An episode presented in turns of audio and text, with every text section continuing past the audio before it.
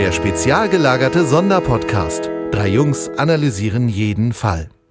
Hallo und herzlich willkommen im neuen Jahr beim spezial gelagerten Sonderpodcast. Ich bin der Tom und bei mir sind natürlich meine beiden Kollegen, der Olaf.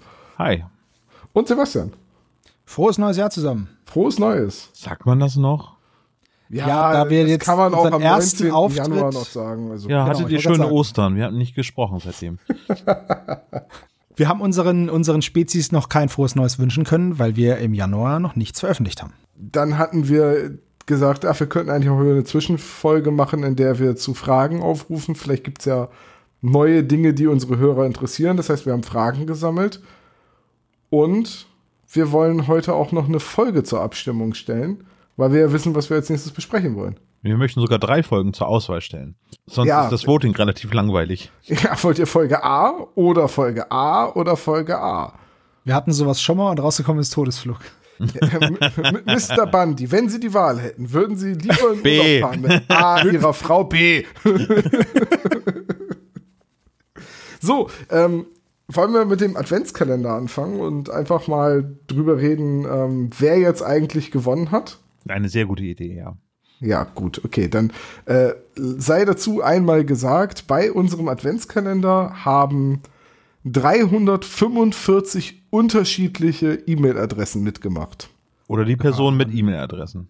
Ja, gut. Man muss ja die E-Mail-Adresse angeben, wenn man bei uns kommentiert. Was ich sagen will, ist halt, das sind die einzigartigen E-Mail-Adressen. Also es gab durchaus Leute, die haben an mehreren Tagen kommentiert, ähm, weil es mehrere Themen gab, zu denen sie sich äußern wollten. Aber wir haben halt, äh, in, also ich habe in mühevoller Kleinarbeit diese Liste durchgeguckt und habe immer geguckt, hm, habe ich den Namen schon mit einer E-Mail-Adresse? Ist die E-Mail-Adresse ein, einzigartig? Taucht der Name mehrfach auf? Und äh, kann ich gleich dazu sagen, es gab eins, zwei, drei, vier, fünf, sechs, sieben, acht verschiedene Leute, die als Chris kommentiert haben. Und weil ich jetzt gleich die E-Mail-Adresse nicht dazu sagen will, wenn einer von euch was gewonnen hat, Tja, Überraschung, ob ihr dann einer von den acht Chris seid. ich kann ja jetzt nicht die E-Mail-Adresse laut vorlesen. Naja, es wird ja auf jeden Fall so sein, dass äh, die eine Mail bekommen, genau, dann wissen sie das. Ja, ja, dann, wenn, ne? ihr bekommt dann eine E-Mail entsprechend, dass ihr etwas gewonnen habt und dann wisst ihr Bescheid. Hm. Und, und, so machen wir das auch. Also wir schreiben euch eine E-Mail, dann habt ihr ähm, ein paar Tage Zeit zu antworten und äh, wenn irgendjemand nicht antwortet, aus irgendwelchen Gründen oder die E-Mail-Adresse gar nicht gestimmt hat oder warum auch immer, dann ziehen wir halt noch nach. Aber so ist es, glaube ich, jetzt erstmal am fairsten. Finde ich auch, ja. Und auch sonst, ich meine, was machen wir danach mit den Adressen? Die werden gewinnbringend verkauft. Ähm, und äh, ich verkaufe ja. so CDs. Ähm, wer Interesse hat, ne, irgendwie seriöse Hörspielkontakte zu pflegen. ich habe gehört, die Bundesregierung kauft immer irgendwelche Hehlerware auf. Ja, ja sehr gut. Dann nehmen wir das. ähm, ja, so, soll ich einfach mal die Nicknames von, also ich habe äh, lustige Anekdote an der Stelle einmal. Äh, ich habe das alles natürlich in der Excel-Datei gebaut. Und jetzt hat Excel ja so eine Funktion Zufallszahl oder Zufallsbereich. Und da habe ich mich gefragt, so ähm, nach welchem Modell zieht Excel da eigentlich die Zufallszahlen? So, ne, es ist ja, ist ja kein es ist ja in dem Sinne kein echter Zufall, sondern Pseudo-Zufall. Also irgendwie unterscheidet sich dein Humor von meinem gravierend, wenn du anfängst mit lustige Geschichte und wir sind ja, jetzt so, bei Pass auf, und dann habe ich gedacht, ich google das einfach mal. Und da hatte jemand genau die gleiche Frage. Wie zieht Excel eigentlich diese, diese Zufallszahlen und wie sind die verteilt? Gleich verteilt, normal verteilt, Poisson verteilt, wie auch immer, ne? Und da schrieb dann jemand drunter, naja, die kleinste Zahl, die du eintippst, ist halt die untere Grenze. Die größte Zahl, die du eintippst, ist die obere Grenze. Das hättest du auch alles in der Excel-Hilfe nachlesen können. Und, ja. dann schrieb, und dann schrieb der andere, ja, pass auf, das war nicht das, was ich meinte. Was ich meinte war und erklärt halt wieder, ne, welches Modell von Zufälligkeit liegt da zugrunde. Woraufhin der andere antwortet, das ist zufällig, das ist kein Modell. Weil wenn es da ein Modell gäbe, dann könnte man ja die Lottozahlen vorhersagen. Und da habe ich auch gedacht, so, uiuiuiui, also im, in so Online-Foren, ne, wenn man keine Ahnung hat, dann egal. Einfach mal ich, ich musste jedenfalls herzhaft lachen, als ich das gelesen habe. Naja, es gibt irgendwie Zufallszahlen zum Beispiel auf, auf äh, Basis von x der Stelle von Pi zum Beispiel. Ja, aber wie, wie ermittelst du denn die Stelle x? Also, was machen wir hier gerade? ja, über das, das ist ja furchtbar. Können wir vielleicht. Pseudo-zufällige Zahlen, wo einfach Listen abgearbeitet werden. Da gibt es halt eine endliche Liste von Zufallszahlen, die hintereinander drin sind und dann. So funktioniert zum Beispiel Doom 2. Also der Zufallszahlengenerator in Doom 2 ist eigentlich nur eine Liste von gewürfelten Zahlen und er nimmt immer die nächste. Liebe Spezies, wenn euch interessiert, wer gewonnen hat, dann spult einfach noch 10 Minuten vor und dann wisst ihr es. Die Antwort ist 14. Gut, ich lese jetzt einfach mal die 24 von mir zufällig ermittelten Namen vor. Ähm, M13 oder XIII. so geht das jetzt die ganze Zeit. Liebhaber68 at aol.com. Dann als nächstes hat gewonnen der Matze, dann die Swantje Buchhorn, dann Carla Fenton, der Lars, die Rämidi, Julian, Theresa, Santa Dude, der Fabi, Hemingway Powers, Darkwing Duck, Thomas, Johannes, Imke, Antje, Adrian, einer der acht Chris, Tobias, Hannes, Sascha D. Jonas, Christian Brock und Lotta Langstrumpf. Ihr alle könnt euch auf eine E-Mail von uns freuen und damit dann auch auf einen Gewinn, einen zufälligen Gewinn aus unserem Preispool. Äh, und jetzt mussten wir ja natürlich auch noch den Hauptpreis, den 24.12. verlosen. Da habe ich dann unter den 24 Leuten nochmal gewürfelt. Und da ist das Los auf Imke gefallen. Imke hat den Hauptpreis gewonnen. Herzlichen Glückwunsch. Ja, Herzlichen Glückwunsch zu der wohl unspektakulärsten Auflösung eines Gewinnspiels aller Zeiten. ich weiß aber auch nicht, wie man das jetzt großartig spannend machen soll. Ich, ich hätte weiß 345 Umschläge vorbereiten können. Und dann, dann ruft alle jeder, ruft das Publikum rein, den Umschlag, den Umschlag, nein, Tor 2, Tor 2. 50 Mark oder den Umschlag. To, ach nee, das ist die falche Person. Du hast und, keinen Oscar. Dann musst du so einen riesigen Zonk verschicken. Das wäre auch seltsam. Nee, ja. ich fand das jetzt, ich fand das jetzt so, vielleicht war es so nicht spannend, aber so war es zumindest fair. Ja, also es werden 24 Pakete verschickt. Der Hauptpreis ist ein richtig großes, dickes Paket. Ähm, wir hoffen, dass es allen gefällt. Wir müssen uns aber auch bedanken für unsere Unterstützer bei diesem äh, Gewinnspiel, ne? also bei unserem Adventskalender. Das wären unter anderem ja, zuerst zu nennen der Riva Verlag, dann von Sony müssen wir einen Dank aussprechen.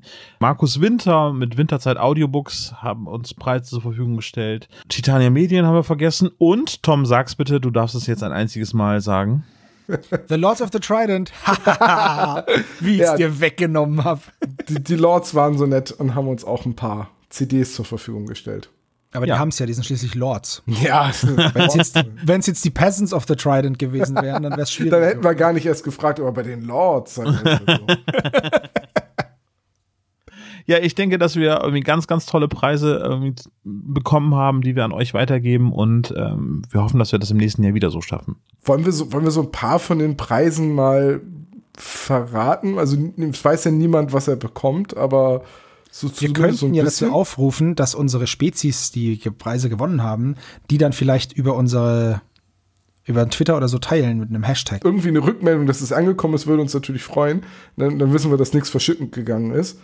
Äh, aber ich dachte, wir können trotzdem so ein paar Dinge mal sagen. Also es ist zum Beispiel die Welt der drei Fragezeichen, sowohl als Audiobuch als auch als Buch dabei. Dann natürlich äh, Fünf Freunde ernähren sich äh, glutenfrei. Band 3 und Band 4 ist dabei gewesen. Also endlich Erwachsene von den fünf Freunden. Als Buchfassung. Ja, wir haben Macabros Hörspiele. Wir haben Sherlock Holmes Chronicles Hörspiele. Dann natürlich die Lords of the Trident CDs. Dann haben wir Original-Vinyls äh, mit Sherlock Holmes Geschichten, die mega, mega hübsch sind. Und zum Beispiel noch die Das Schwarze Auge Hörspiele von äh, Winterzeit Audiobooks. Also ein bunter Preispool und wir sind unglaublich dankbar für das Bereitstellen und ja, eigentlich auch überhaupt gar keine Auflagen damit verbunden. Ne? Einfach, wir haben gesagt, wir, wir hätten gerne was zum Verlosen. Ja, hier, bitte. Ja, und das hat erstaunlich gut funktioniert. Deswegen müssen wir auch einen kleinen Disclaimer jetzt einbauen. Der Rechtsweg bei allen Gewinnern ist ausgeschlossen. Solltet ihr euch nicht innerhalb von zwei Monaten bei uns melden, zwei Monate, ja okay, ja, okay. Verli verliert ihr den Anspruch auf den Gewinn. Dementsprechend. Innerhalb dieser Dekade muss die Rückmeldung erfolgen. ja, ist ein großer Zeitraum, aber äh, bei solchen Gewinnspielen ist es halt rechtlich so, dass man, solange der Preis nicht zugestellt ist, normalerweise, wenn man eben nicht so einen Disclaimer nennt, äh, muss man da auf Lebzeit für Sorge tragen, dass dieser Gewinn zugestellt wird oder eben eine Rechtsweg. So ähnlich hat Bart mal einen Elefanten bekommen. Ja. Genau, dementsprechend. Sei das hier gesagt. Klingt sehr bürokratisch, ja. ne? Nee, und die Erfahrung hat auch gezeigt, letztes Jahr hat das auch ein bisschen gedauert, bis wir von allen Leuten die Rückmeldung hatten. Offenbar gibt es Leute, die nicht regelmäßig ihre E-Mails nachsehen. Und Dazu andere Leute fragen auch. sich jetzt, was sind E-Mails? wer ist dieser E-Mail und was will er die ganze Zeit? Genau. RSS-Feed, Podcast, Podcatcher, das ist alles kein Ding, aber was ist dieses E-Mail? Ich habe hier auf meinem Schreibtisch einen kleinen Stiftebehälter. Hey, das Post in unserer Mailbox von Uli, Uli Stein. Stein. Ja. ja. der ist uralt mit den Mäusen, die beim Kekse backen. Richtig, genau. So lange ja. steht hier auch auf meinem Schreibtisch die Dose. Gut. Ähm, ich glaube, das Gewinnspiel haben wir damit. Ja. Ihr werdet, wie gesagt, informiert und dann können wir weitergehen. Wir hatten ja noch einen recht großen Fragepool und äh, dieses Mal habt ihr beide das übernommen, die Fragen zusammenzusuchen. Genau, womit wollen wir anfangen? Mit Twitter, Instagram oder mit dem Discord? Oder wir haben auch Anrufbeantworter. Fragen. Lass doch ruhig mit Twitter anfangen, weil das waren, glaube ich, nicht so viele. Ah, okay. Ich lese die Fragen mal vor. Äh, von Alicia haben wir die Frage bekommen, aber ihr seid ja schon äh, ab über das Game geschnackt. Welches hat euch von Telltale Games, äh, welches Spiel habt ihr gespielt und was haltet ihr von den Spielen? Keines. Tom, Olaf. aber die Frage kannst du am ehesten beantworten, ne? Hast du auch keins davon gespielt? Äh, doch, ich habe Monkey Island gespielt. Äh, ja, okay, das, ist, das, das, ist im weitesten Sinne ein Telltale-Spiel, weil es von Telltale ist. Aber mit Telltale-Spielen meint man ja eigentlich die, die nach dieser The Walking Dead-Formel funktionieren. Genau, die meinte ich jetzt auch. Ja, ja. aber also, wenn es danach geht, habe ich von Telltale gespielt eben ähm, diesen Episodenableger von Monkey Island da, den habe ich aber nicht durchgespielt. Äh, Sam Max, die erste Staffel, die damals neu kam. ist ja auch eine LucasArts-Lizenz. Und nach der klassischen Formel halt die ersten beiden Staffeln The Walking Dead, The Wolf Among Us, äh, die Batman Telltale-Spiele und ähm, welches vergesse ich gerade? Ach ja, hier Game of Thrones, das Telltale-Spiel habe ich. Oha, eine ganze Menge schon. Ich habe ähm, einmal über Humble Bundle habe ich äh, die Batman-Spiele mir zugelegt, aber ich habe sie noch nicht gespielt. Also ich muss sagen, von den Telltale-Spielen nach dieser Formel ist The Wolf Among Us definitiv mein Favorit, auch weil ich die Comicwelt von Fables so cool finde und das so eine frische Idee für mich war. Das, da passt einfach auch die Detektivgeschichte einfach mal richtig gut, also die Mechanik. Ähm, Walking Dead hat immer so ein bisschen abgeflacht, weil da die Entscheidungen so beliebig wirkten. So, ja, rette ich jetzt Person A oder B? ja, rettest du A, dann hast du B eine Episode bei dir und dann stirbt B halt trotzdem. So. Hm. Wenn du halt B gerettet hättest, hättest du halt A die Episode über beide gehabt. Die Dialoge wären leicht anders gewesen und dann wäre A gestorben. Und am Ende überleben sowieso nur die Charaktere, die fürs Finale gebraucht werden. Das, das wirkte so austauschbar, so, so flach.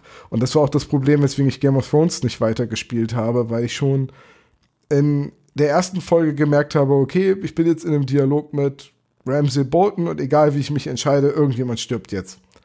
Hm. Und damit weiß ich, okay, der, der, Charakter, der andere Charakter ist auch unwichtig, weil wenn die so früh in der Handlung sterben, wären, wäre unterwegs noch zu viel Handlung, wo sie einen Einfluss haben könnten. So, ne, diese Telltale-Formel funktioniert halt nur recht begrenzt. Aber die Batman-Spiele kann ich wirklich auch nur empfehlen. Also ich glaube, Batman und The Wolf Among Us sind richtig, richtig gut. Gerade auch diese Batman-Geschichte geht andere Wege, wenn es um Batman geht. Also mhm, ja. habe ich auch sehr genossen. Habe ich auch. Tatsächlich kenne ich The Wolf Among Us. Ähm, habe ich jetzt ganz vergessen. Das habe ich nicht selber gespielt, aber ich habe dazu ein Let's Play gesehen und das war ziemlich cool. Also gerade der Comic-Stil von, dem, von diesem Spiel hat mir total gut gefallen. Ja, ich bin auch todtraurig gewesen, als ich gehört habe, dass Telltale geschlossen wird und die pleite sind. Und dann hieß es ja, dass sie nur äh, hier The Walking Dead Staffel 3 noch zu Ende bringen müssen, weil sie da noch einen Lizenzdeal haben den, wo sonst eine Vertragsstrafe droht. Aber irgendjemand, ich habe es nur am Rande jetzt mitbekommen, hat sich wohl die Rechte gesichert an The Wolf Among Us und entwickelt das weiter. Da gab es jetzt einen Trailer mit so einer 80er Jahre Neonröhrenoptik, also so mit Neonlicht und allem. So das Hotline Miami-Style? Ja, so, so, zumindest von der Optik her, nicht vom Flair. Mhm. Ne? Also ja, naja, klar, das ist was ganz anderes, aber die Optik von Hotline Miami ist halt ziemlich cool. Ja, und das, du hast eigentlich aus diesem Teaser noch nichts erfahren, außer dass natürlich Bigby und Snow White wieder mitspielen. Mhm. Und das war einfach diese, ich saß da, ich habe diesen Trailer gesehen und gesagt so, oh, bei allem, was mir lieb ist, danke, danke, danke, dass ich doch noch die zweite Staffel Wolf Among Us spielen werden kann. Nächste Frage von Anke. Äh, Wie unangenehm war die Aufnahme von Türchen 25? Die, die Aufnahme Toll. zum Türchen 25 war total entspannt. Für euch, ich, ich kam mir so blöd dabei vor, weil ich wusste, was wir damit vorhaben.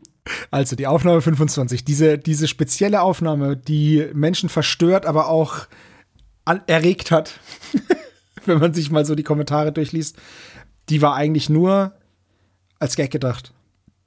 Und das Ganze war eine Sache von Zehn Minuten oder so. Viertelstunde ungefähr. Ja, zehn Minuten. wo wir versucht irgendwas. haben, wo wir versucht haben, ein Gespräch zu führen, in dem wir thematisch immer wieder springen, ohne Ansagen und ohne Zwischendinger, einfach nur um dann Gesprächsfetzen zu haben. Und wir wussten, dass wir das Ganze auf eine Stunde bringen wollen. Und ähm, der Olaf hat dann das daraus gezaubert. Es wurde ja angemerkt, dass es creepy ist, dieses Atmen. Das sollte eigentlich ein schlafender Podcaster sein. Richtig. Das hat man auch verstanden, aber niemand will dich schlafen hören. Nein, also ähm, Gott sei Dank hat, äh, war ich nicht derjenige, der geschlafen hat, weil ich schnarch wie die Hölle. So manche Menschen, die mich kennen und schon mal neben mir schlafen mussten oder durften, die wissen das, das ist ganz furchtbar. Mussten. Alicia hat dazu geschrieben, dass es ganz schön ein wenig creepy ist, wenn man neben seinem Partner im Bett liegt und einem fremden Mann beim Atmen zuhört. Dafür, dazu haben wir euch nicht gezwungen, das habt ihr selbst gewählt. Sa sagen wir mal so, das ist nur creepy, wenn man nicht weiß, dass der fremde Mann da ist. Also, Ihr könnt euch ja, wenn es euch lieber ist, könnt ihr euch ja vorstellen, dass der Mann neben dem Bett steht und euch beim Schlafen zuschaut, anstatt neben euch liegt. Wenn es besser ist. Nächste Frage von Nerdy. In welcher Situation, die in einer Drei-Fragezeichen-Geschichte erzählt wird, wärt ihr gerne als Kind gewesen? In welcher Situation würdet ihr gerne heute sein? Boah, alter Schwede. also als Kind hätte ich gerne die Schnitzeljagd in gefährliche Erbschaft mitgemacht. Oh, Jetzt ernsthaft, da würde ich mich auch sofort anschließen, ja. Und als Erwachsener, oh, den Weltraumflug würde ich nehmen. Tatsächlich muss man das sagen, das Todesflug, das wäre schon extrem cool, ähm, ins Weltall zu fliegen. Das ist was, was nur ganz wenige Menschen jemals schaffen. Und keine Ahnung, bei den als Kind, hm, waren die mal in Süßigkeiten geladen oder so? Dann wäre ich dahin. Nee, das Labyrinth bei Labyrinth der Götter, da wäre ich gern durchgelaufen. Oh, guter Punkt, ja. Auch sehr schön. Ähm, ich glaube, als Kind wäre ich gerne auch bei der Schnitzeljagd dabei gewesen oder eben zum Beispiel äh, beim äh, Raum Round die Zeit. Bei Bernd Klock wäre ich, glaube ich, gerne mal gewesen. Echt, bei den schreienden. Uhren? Ja. Alter, das Ja. hätte mich wahnsinnig gemacht. Das Naja, aber, aber es wäre als Kind total spannend gewesen. Und heute würde ich beim unsichtbaren Passagier wäre ich gerne in den Zug gewesen. Ah, ich dachte, bei den Bumsis wärst einer bei den Bumsis gewesen. Ich hätte den Zug zum Wackeln gebracht. ah, mit euch kann man auch nicht irgendwie vernünftig. Moment, Moment, Moment, mit euch? Ja.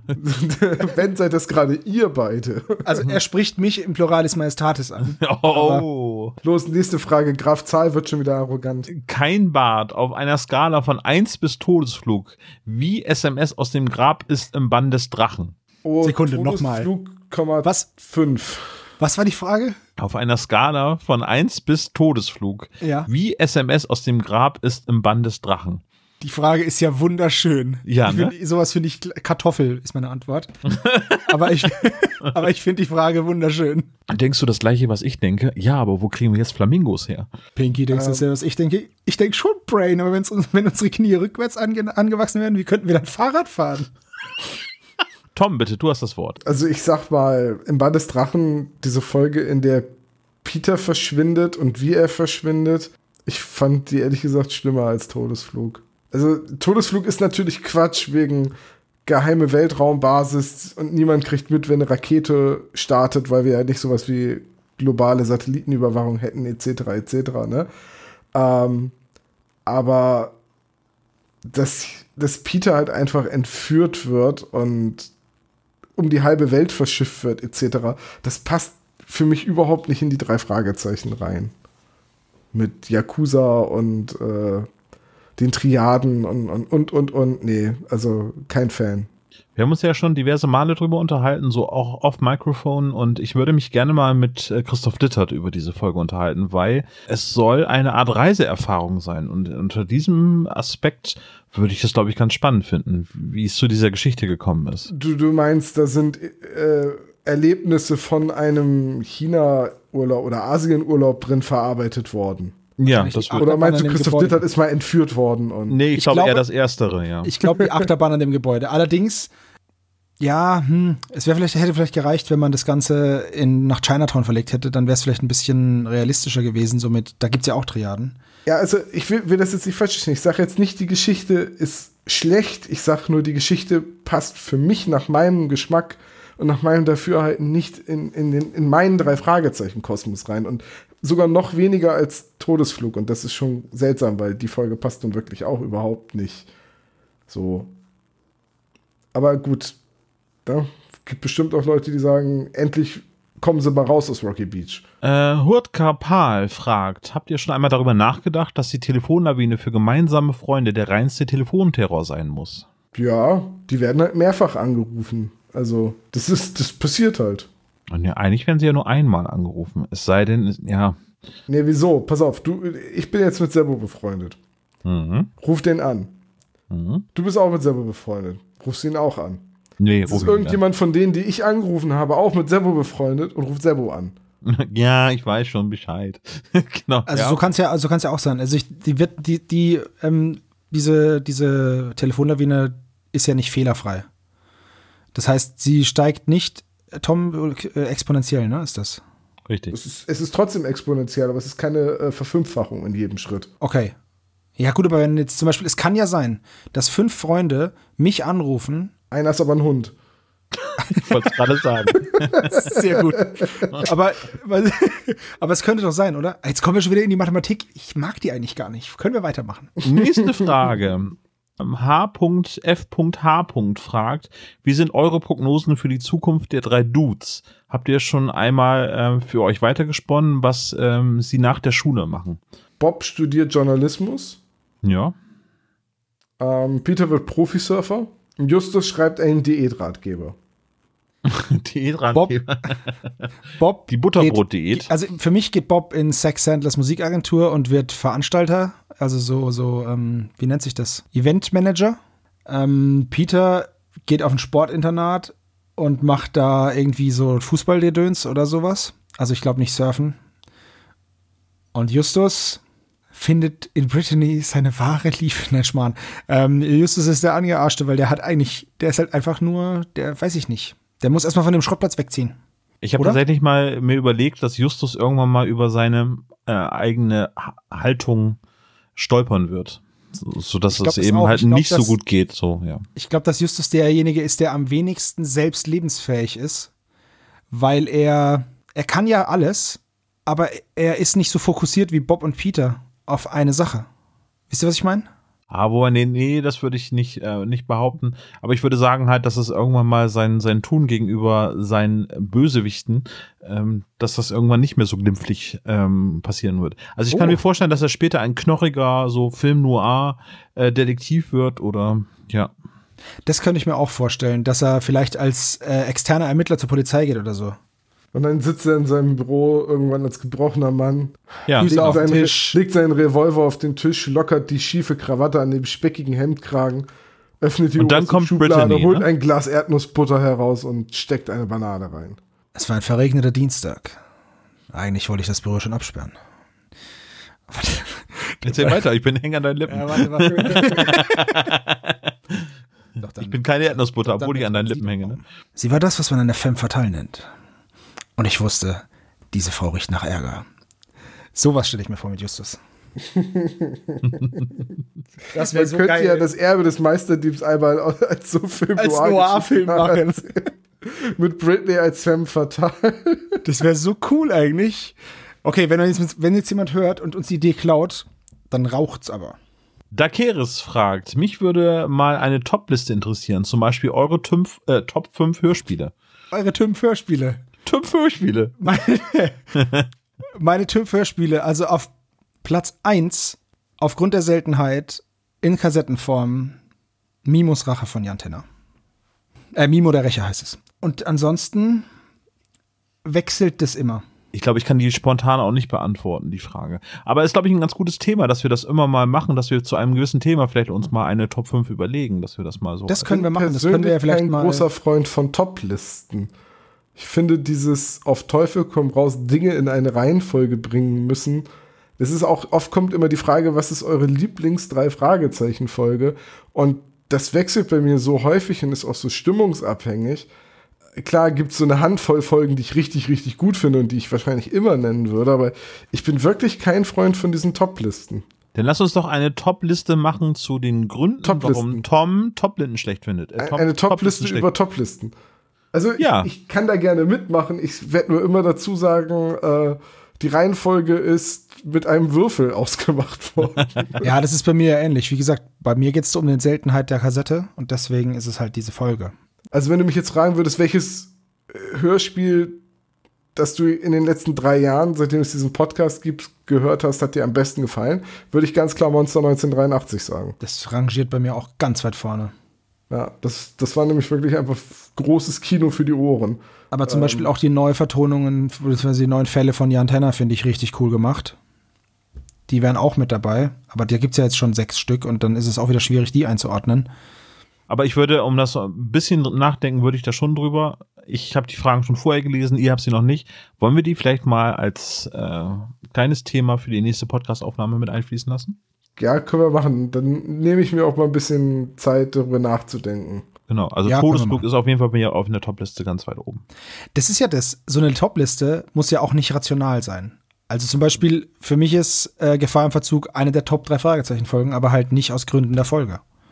Greedy Bullborg äh, möchte wissen, wenn ihr spontan eine Drei-Fragezeichen-Folge ausdenken müsstet, wie würde die aussehen? Kreuzfahrtschiff, das ist doch so.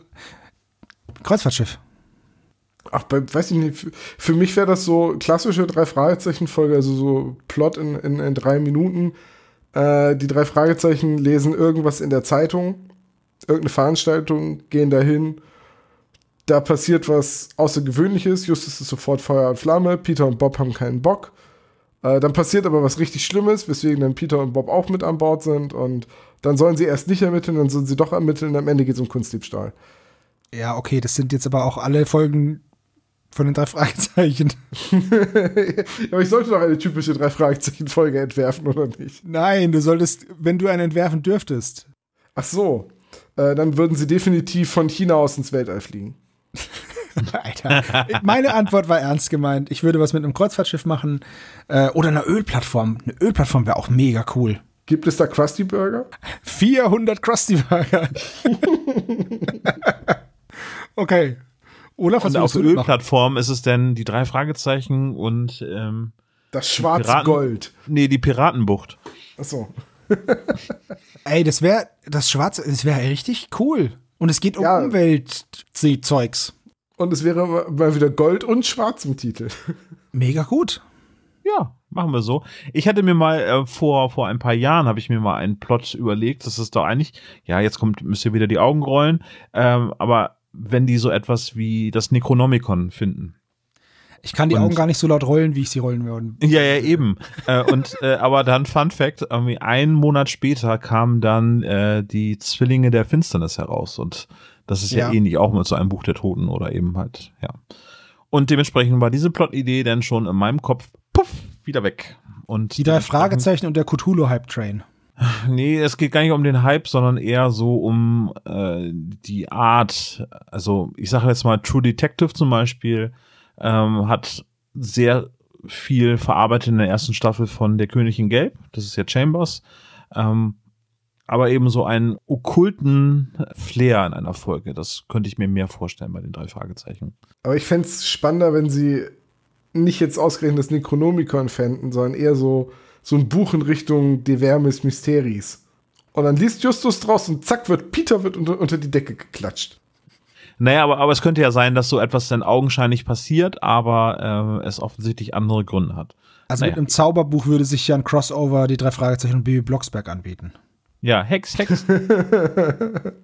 Ich wäre auf die. Reime gespannt. Find Die mal was, was sich auf Cthulhu reimt, also bitte.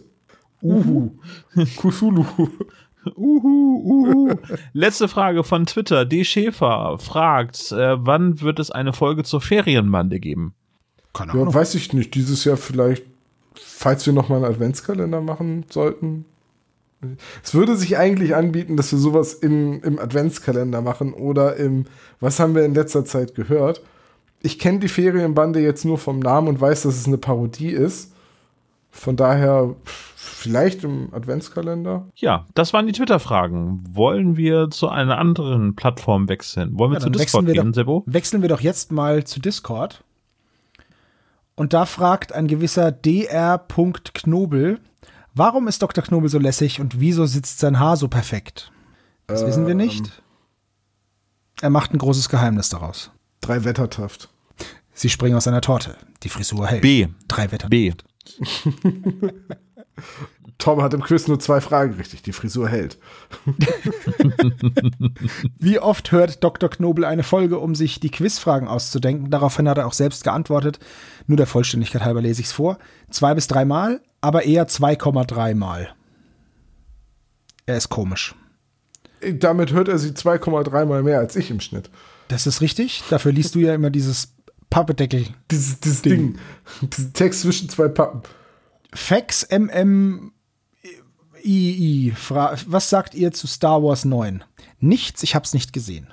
Witzig, ich war heute im Kino. Gut, ich möchte nicht gespoilert werden. Ich versuche so spoilerfrei wie möglich drüber zu reden. Äh, Oder hast du ihn schon gesehen, garantiert? Ja, du bist, ich hab ihn Du bist gesehen, ja. bei der Premiere in die 3D-Vorstellung mit Fußmassage gegangen. Nee, ich habe diese, ich hab diese Maske gehabt in diesem Film. Achso, verstehe. Alter, ey. Ähm, nein, ich habe mir heute ähm, Disclaimer äh, sonntags um 11 Uhr die Vorstellung morgens äh, gegeben. Ähm, einfach um es hinter mich zu bringen, weil Episode 8, also in meiner Liste meiner Top 10 Star Wars Filme wäre Episode 8 auf Platz 150. Das war der Komisch. größte Haufen Bockmist, den ich je im Kino ertragen musste. Das Äh, hat ja auch war nie jemand anders gesagt. Nein, es ist mir auch egal, ob ich da jetzt irgendwie eine populäre Meinung vertrete oder sowas, ist meine. Aber Episode 7 hat quasi alles gemacht, was früher angesagt war, war wenig originell, hat allerdings lauter Charaktere eingeführt und sie aufgebaut und hat Handlungsstränge aufgebaut. Und du hast richtig gesehen, so, ja, J.J. Abrams stellt sich drauf ein, die Figuren in Position zu bringen. Dann kam dieser andere Regisseur, hat gesagt, nee, ich mache jetzt mal Star Wars, wie ich mir das immer vorgestellt habe und ich mache jetzt alles anders. Hat alles, was aufgebaut wurde, mit dem Arsch eingerissen. und dann kam J.J. Abrams zurück mit diesem Scherbenhaufen einer mittlerweile verstorbenen Carrie Fisher und musste das irgendwie noch retten. Und das hat er ganz anständig gemacht. Also, es war ein guter Film, er war überhaupt nicht überraschend. Man hat jeden Handlungsschritt, der als nächstes kam, schon fünf Meter gegen den Wind gerochen. Ich habe mich immer rübergelehnt äh, und habe gesagt, pass auf, jetzt passiert das und das. Und es passierte dann auch immer. Okay, zugegeben, manchmal habe ich einen Vorwärtssalto angekündigt und es war dann ein Rückwärtssalto, der gemacht wurde beim Lichtschwertkampf. Aber es war wirklich nicht überraschend. Aber ein schöner Film. Also ich mag auch die, ich mochte die Dynamik zwischen ähm, John Boyega und, äh, oh, wie heißt der Isaac noch? Oscar Isaac. Oscar Isaac. Mit, mit Oscar Isaac, die, die haben so eine Chemie, also Finn und Poe, so als Best Buddies, die haben sich kennengelernt und so, das ist so, so eine Sandkastenfreundschaft auf Tatooine oder Yavin oder was das war. Haha, Ey, willst du mein Sandkasten bester- auf Tatooine. Richtig. Willst du mein bester Freund sein? Ja, ich will dein bester Freund sein. Komm her, bester Freund. Die, die, die haben sich einfach gesehen und das ist so eine richtige Männerfreundschaft. Und die kann auch kein Mensch verstehen. Außer den beiden. Und Das ist Ich wie mochte zwischen Turk und JD. Hey, da kommen Turk und JD. Und JD. Und, und da- das fand ich schön, das hat auch in diesem Film wieder gut funktioniert und hatte seine rührenden Momente, hatte seine spannenden Momente, aber alles in allem solider Star Wars-Film. Am besten wäre es, wenn sie jetzt aufhören würden. Für immer. Machen sie ja. Mit der Skywalker-Sage hören sie ja jetzt auf. Na Gott sei Dank. Ich habe aber Fangen auch jetzt neue Geschichten an, weil ich meine, wenn du siehst, irgendwie Rogue One fand ich den besten Star Wars-Film der letzten, des letzten Jahrzehnts, sagen wir mal so. Definitiv, ja. Solo fand ich Ähm, Der war genau. auch richtig gut. Solo Ja, war aber- ein Science-Fiction-Western. Super. Ja, aber das war doch richtig cool. Solo Ja. war cool und Solo, Solo hätte auch funktioniert ohne eine Star Wars Lizenz. Der Film Solo wäre auch cool gewesen, wenn es nicht im Star Wars Universum ge gewesen wäre. Aber Rogue One war halt tatsächlich richtig gut und es bedarf eben halt nicht äh, der Skywalker-Protagonisten, äh, um, um eine gute Star Wars-Geschichte zu erzählen. Und davon lösen sie sich da jetzt. Und von daher fand ich das okay. Äh, also man merkt, da kann ich Tom recht geben, bei Episode 9, das ist ein großes Plotpflaster, was er so draufgeklebt hat. So, ich hoffe, das hält jetzt wieder. Und mhm, ich ähm, muss noch mal eben schnell die Szene einbauen, damit ich das machen kann. Und ja. jetzt muss eben schnell noch der das sagen. Und du hast richtig gemerkt, so, ah, Carrie Fisher von hinten. Ah, sie sagt nichts, sie steht nur da. Hm, das ist garantiert eine Szene, die nach ihrem Tod gedreht wurde. Ja.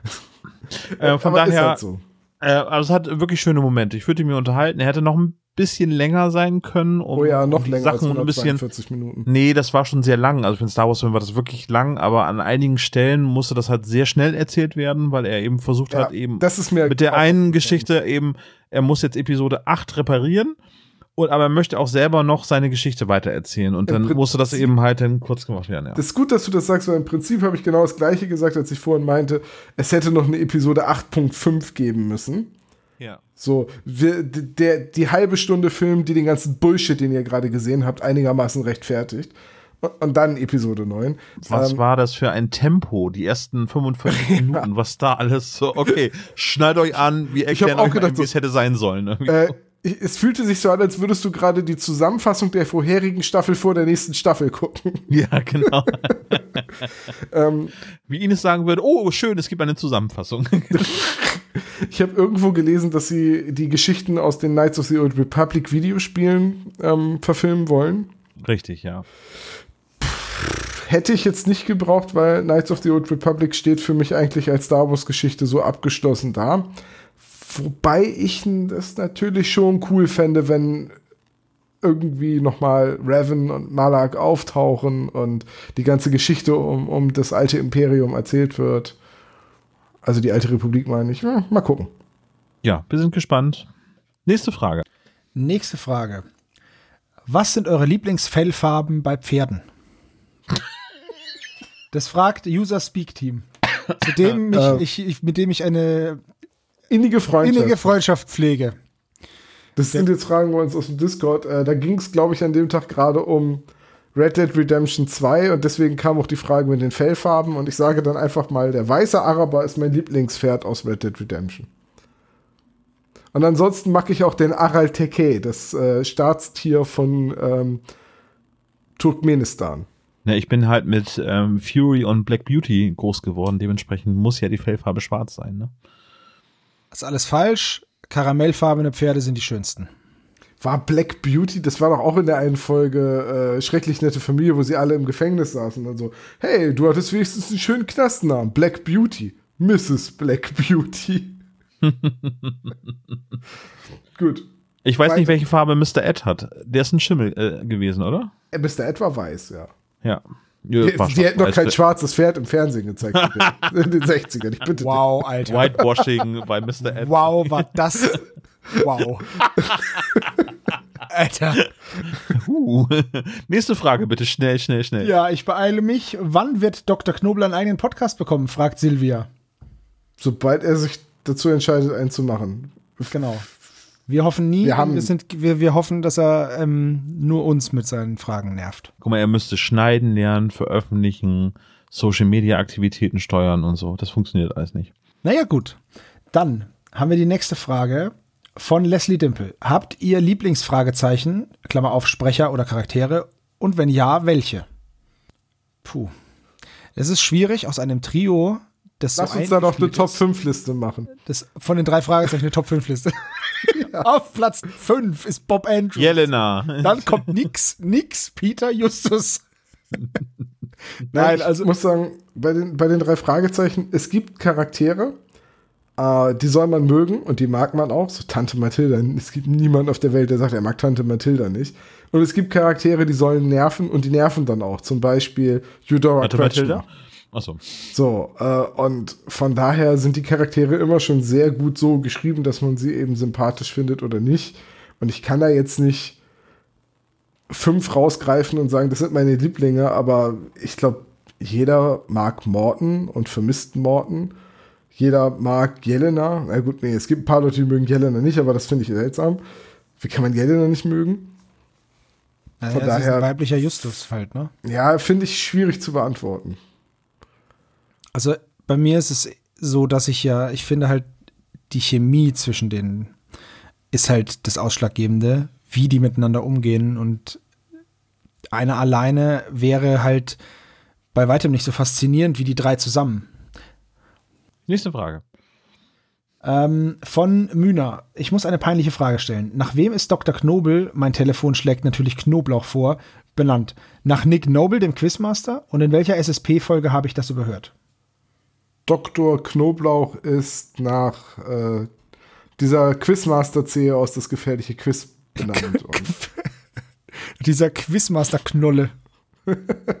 ähm, nein, natürlich, es war, ich glaube, der Dialog war ungefähr so.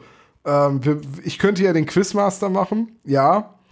Äh, so unseren eigenen Nick Noble. Und dann, ja, aber das sollte dann eher was eigenes sein. Also nennen wir es Dr. Knick Knobel wegen den schweren Quizfragen. Ja. Und außerdem hast du einen Doktortitel. Okay. Und so war dann der, die Idee. Und Richtig. Wir wollten ihn zwischendurch Knickknackknobel nennen, aber dann, Dr. Knickknack Knobel. Das Weil hat seine auch- Haare immer so perfekt sitzen. genau. Dieser alte Womanizer. Ja, das haben wir dann aber nicht gemacht und daher kommt der Name Dr. Knickdobel. Und wann haben wir das gemacht? Ich glaube, das war der, das war ein Fall vor dem gefährlichen Quiz, ne? Wir hatten das gefährliche Quiz, glaube ich, aufgenommen, aber noch nicht veröffentlicht. Und dann, hat, dann hat, hatte sich das entschieden, dass äh, wir einen externen Quizmaster quasi kriegen. Und ah, das ist jetzt auch schon wieder so ewig her. Das ist sehr, sehr ja, lange her, ist, ja. es kommt von Nick Noble und es ist schön, dass äh, Leute das merken. Ich weiß jetzt nicht, ob du äh, die Erste bist, die das gemerkt hat. Ich bin mir gerade nicht sicher. Aber ist, wir haben es auf jeden Fall nie aufgelöst. Aber es ist schön, dass man auch dass Anspielungen mal verstanden werden. Nicht so wie gewisse Lottozahlen. Ja, das war vielleicht ein bisschen zu hart. Die waren sehr gut versteckt, ja. Okay. Wenn wir Hörer die Spezies sind, fragt Silvia, wer seid dann ihr? Also ich bin der Sebo. Ich bin Tom. Ähm, warte mal, ich muss kurz nachlesen. Olaf heiße ich, glaube ich. Ja, gut, da haben wir das auch geklärt. Gut, alles klar. Ähm, dann fragt Tiefton. Was sagen eure Familien zu dem doch recht umfangreichen Hobby und habt ihr Fans in der Familie bzw. der Verwandtschaft? Oder fang mal an. Ach du Schande. Warum muss ich denn anfangen? Ich wollte mich anschließen. Du kannst dich doch nicht anschließen, wenn ich sage, ja, ich habe ich hab Fans in der, in meinen, bei meinen Freunden und dann sagst du, dem schließe ich mich an. Das ist eine Frage, bei der man sich nicht anschließen kann. Ich glaube, wir haben das ähm, schon, glaube ich, mal so, so teilweise beantwortet. Äh, so zu Anfang wurde das so ein bisschen skeptisch beäugt. Irgendwie, ihr macht einen Podcast über drei Fragezeichen. Und ähm, ja, mittlerweile ist das eine feste Institution und jeder weiß, dass ich mich damit beschäftige. Und ich höre ganz oft, oh, das muss aber viel Arbeit sein. Ja, ist es auch, aber es ist halt ein Hobby und da verbringt man gerne Zeit mit, auch wenn es mal anstrengend ist, äh, ähnlich wie eine Warhammer 40.000 Armee von Orks zu bemalen, ist es eben auch mal anstrengend, einen Adventskalender zu schneiden. Und in meiner Familie Fans? Nee. Also doch, Ines hört natürlich den Podcast und äh, sie hört ihn auch sehr gerne. Und amüsiert sich auch, wenn sie äh, die Folgen hört. Und das ist ein sehr, sehr positives Feedback, so, ja. Ja, also ich weiß, dass meine Mutter den Podcast hört. Ich weiß nicht, wie regelmäßig und ob immer und alles, aber zumindest hat sie mich schon ein paar Mal auf Dinge angesprochen, die wir in den Folgen erwähnt haben. Also muss sie das zumindest sehr aufmerksam hören, wenn sie es hört. Äh, ansonsten in der Familie wüsste ich jetzt nicht. Ich habe halt einige Freunde, die den Podcast hören und auch ein paar, die angefangen haben, die drei Fragezeichen zu hören, weil sie gerne den Podcast hören wollten. Und ich glaube, man wird, zum, also ich glaube zumindest so im Kollegenkreis werde ich für einen genuinen Irren gehalten, weil ich das mache.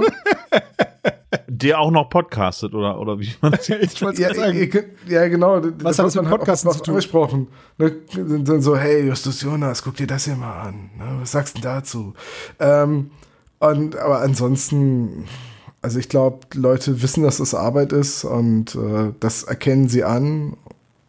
Und viele meiner Freunde finden den Podcast auch unterhaltsam. Das ist, so wie Olaf halt schon sagt, wenn jemand, der einen persönlich gut kennt, das dann nicht nur gut findet, weil du es machst, so wie, oh, das ist aber ein hübsches Bild, das du gemalt hast, das hänge ich an den Kühlschrank, sondern wirklich zu schätzen weiß und gut findet und dann äh, davon in Anführungszeichen auch Fan ist, ist das schon irgendwie cool. So, ich fand den, den Live-Auftritt in Bremen halt, da waren ja auch viele von unseren Freunden und Bekannten und das war halt einfach großartig, dass die alle gesagt haben, das war wirklich, wirklich lustig und ich sage das nicht nur so.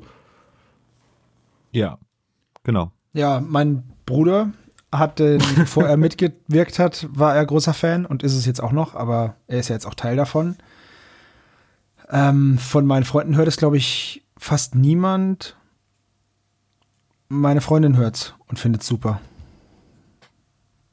Ansonsten. Bei mir hören jetzt einige Arbeitskollegen meinen Podcast und das ist dann schon. Meine Mutter hat letztens gefragt, als ich zu dem Live-Auftritt gefahren bin, dieses Podcasten, was ist denn das genau? da dachte ich mir nur, Mutter, danke.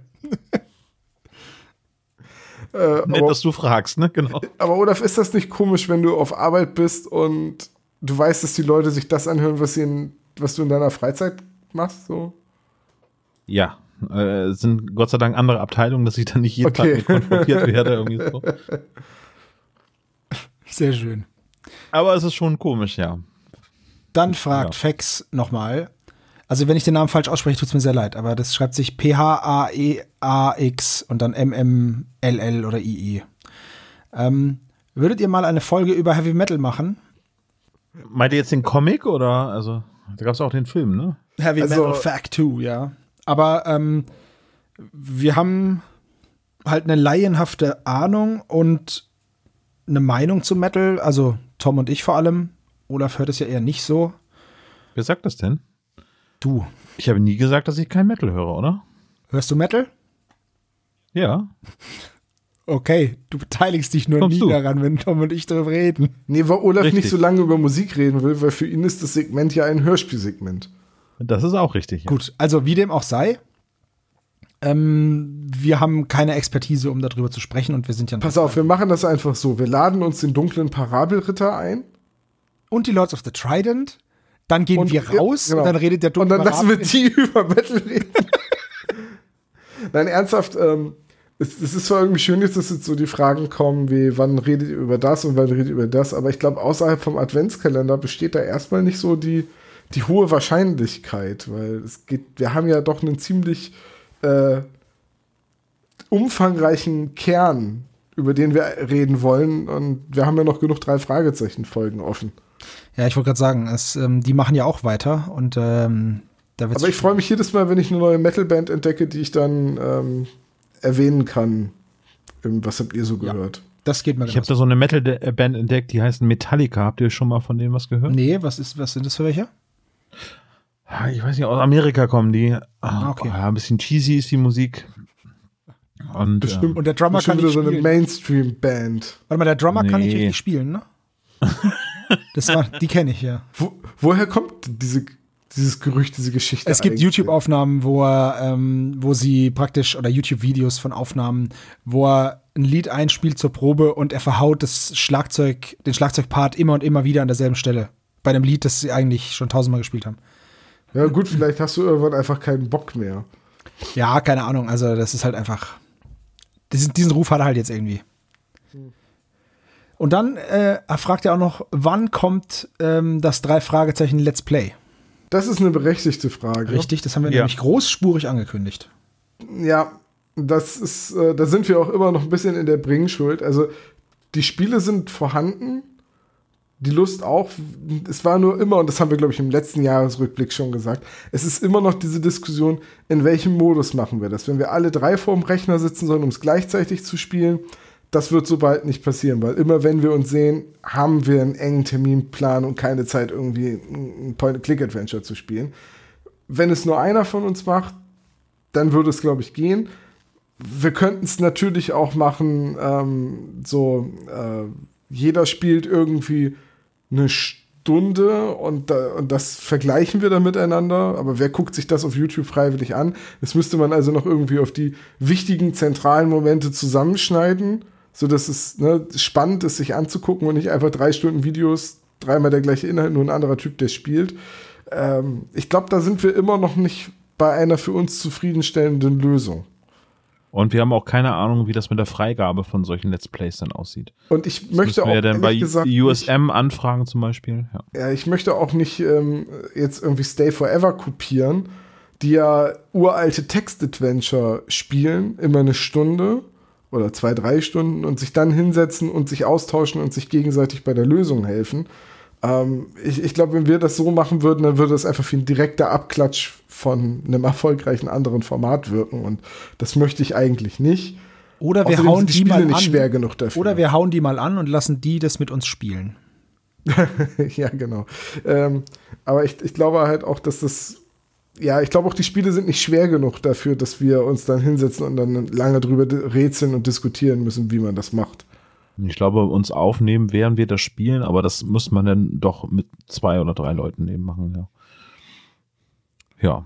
Ihr, ihr merkt gerade, wir sind uneinig, wie das ähm, zustande kommen soll. Wir haben es vor und es wird, wenn es rauskommt, wird es sicherlich super sein.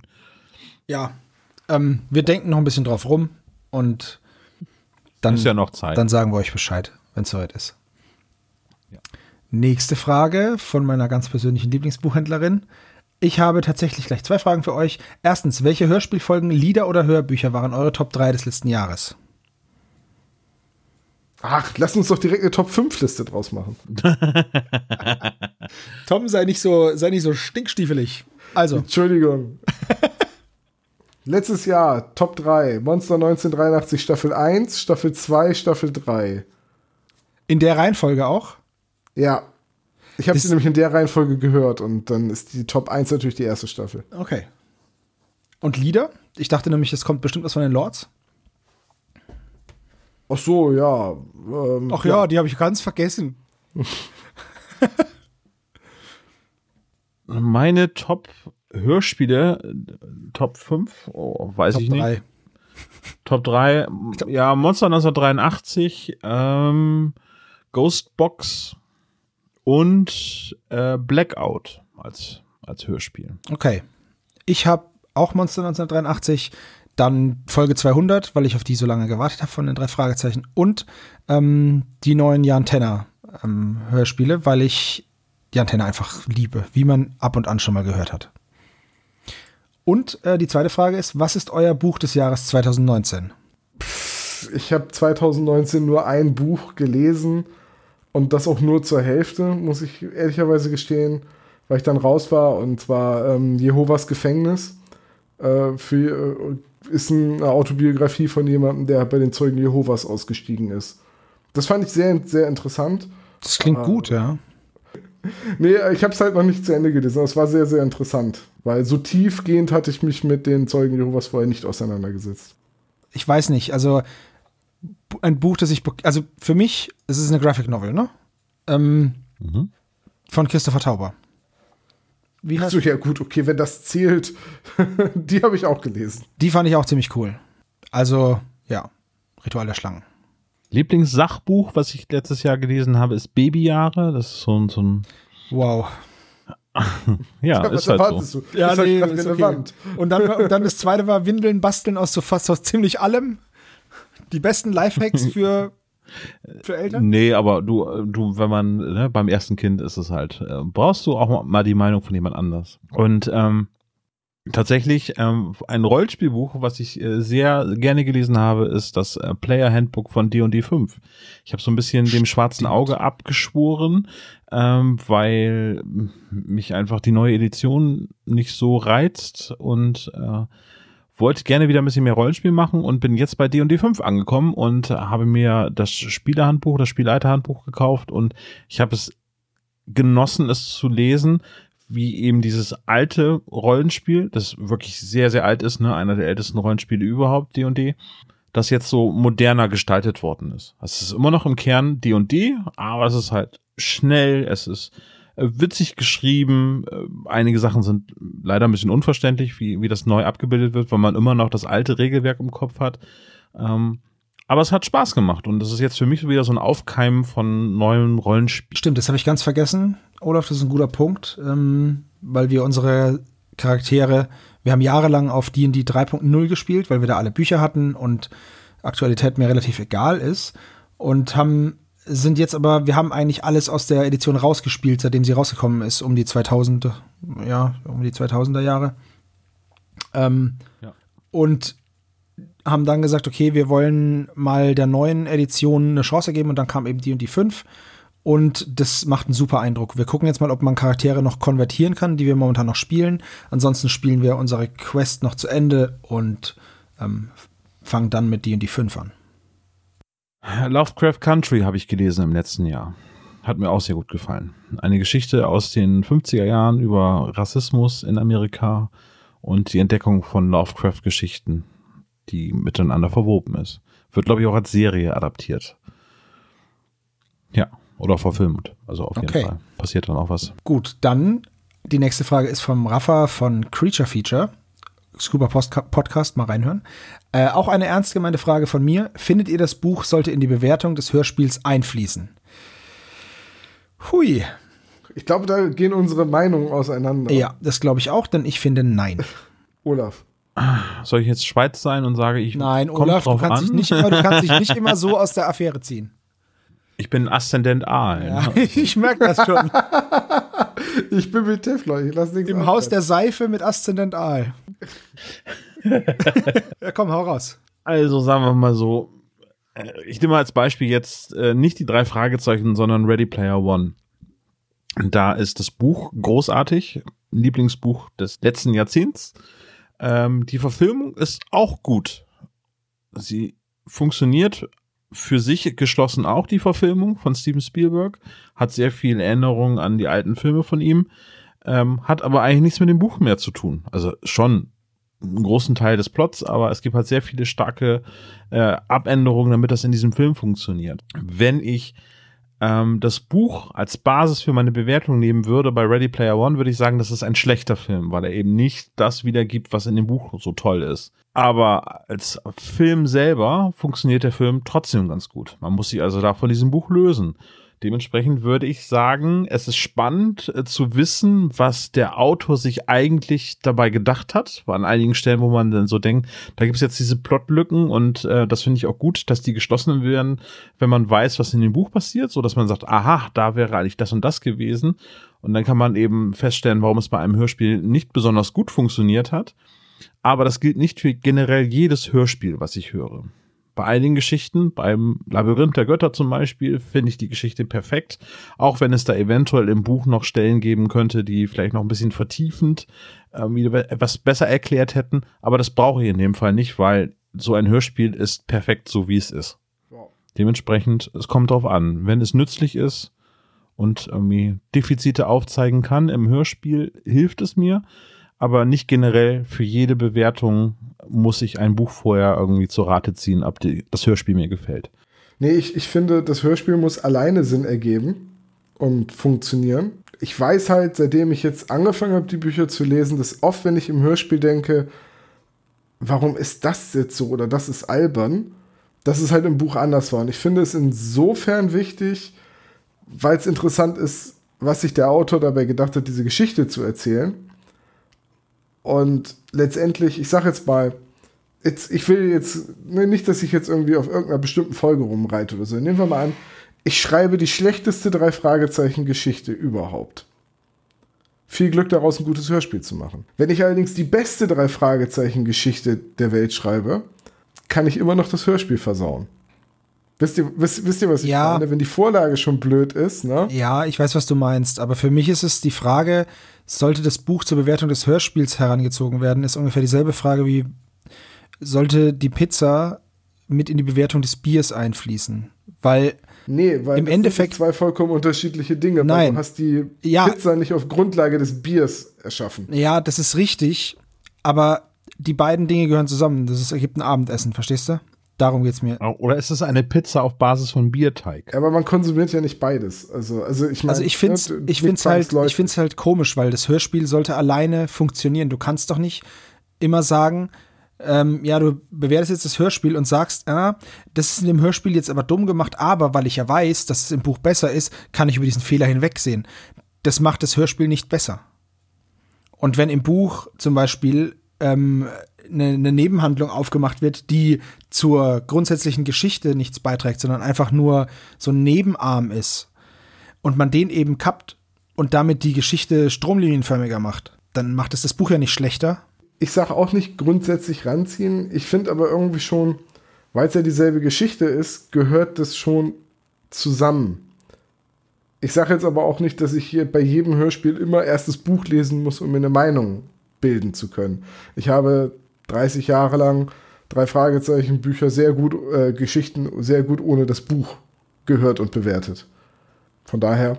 Reicht das, glaube ich, nächste Frage, oder? Ja, ich, ich finde aber auf jeden Fall, dass die Bücher äh, unseren Podcast bereichern, sonst würde ich sie ja nicht lesen. O-Kotowski schreibt, ich habe vor kurzem die John Sinclair-Folge Melinas Mords Mordgespenster erneut gehört. War wie beim ersten Mal. Ich hatte keinerlei Erinnerungen mehr daran, ob die Folge gar nicht mal so schlecht, obwohl die Folge gar nicht mal so schlecht war. Wie steht es bei euch? Vergesst ihr Gehörtes auch mal komplett? Es gibt ja diese eine drei Fragezeichen Folge, äh, der Geist des Goldgräbers, bei der ich jedes Mal denke, oh, welche Folge war das noch? Das war die Folge, wo sie auf der Straße den Geist des Goldgräbers sehen, also in der Wüste. Und aber wie ging es dann weiter? Und ich vergesse jedes Mal, dass das diese Folge ist mit dem Krokodil und dem der Truhe, der, der Gefriertruhe und dieser WG von seltsamen Leuten und dem unsichtbaren Hund und so. Und von daher, ja, ich glaube, das passiert mir schon bei manchen Folgen, dass sie mir überhaupt nicht im Gedächtnis bleiben. Kennt ihr den Film Die Liga der außergewöhnlichen Gentlemen? Das ist ja gar nichts. Kennst du schon die WG der ungewöhnlichen Leute? nee, da, aber das, was Tom sagt, irgendwie, also es gibt, das häuft sich jetzt auch mit, äh, mit der steigenden Zahl der drei Fragezeichen-Folgen, dass ich halt einige Folgen wirklich nur einmal gehört habe und das liegt dann auch ein paar Jahre zurück. Ich sage jetzt mal so ab Folge 120 bis Folge 160 kann ich sagen, dass ich wahrscheinlich einige Folgen nur ein einziges Mal gehört habe, weil sie dann neu rausgekommen sind. Und wenn ich sie jetzt nochmal einlege und denke so, oh Mensch, habe ich gar nicht mehr so in Erinnerung. Aber gehabt. das ist doch schön, man hat dann wieder, das ist ja, da hat man ja direkt wieder eine neue Folge zu entdecken. Übrigens, um das, ja, um das zeitlich einzuordnen, ne? Folge 120, ne? Weißt du, wann die ist? 2006. Nee, die ist von 2004, mein Freund. Das ist schon ein bisschen. Ja, okay, nee, nee, ab Jahr 121, da war ja die Pause und die kam dann 2006. Ja. Äh, wer ist von euch der Hobby-Ornithologe? fragt Silvia.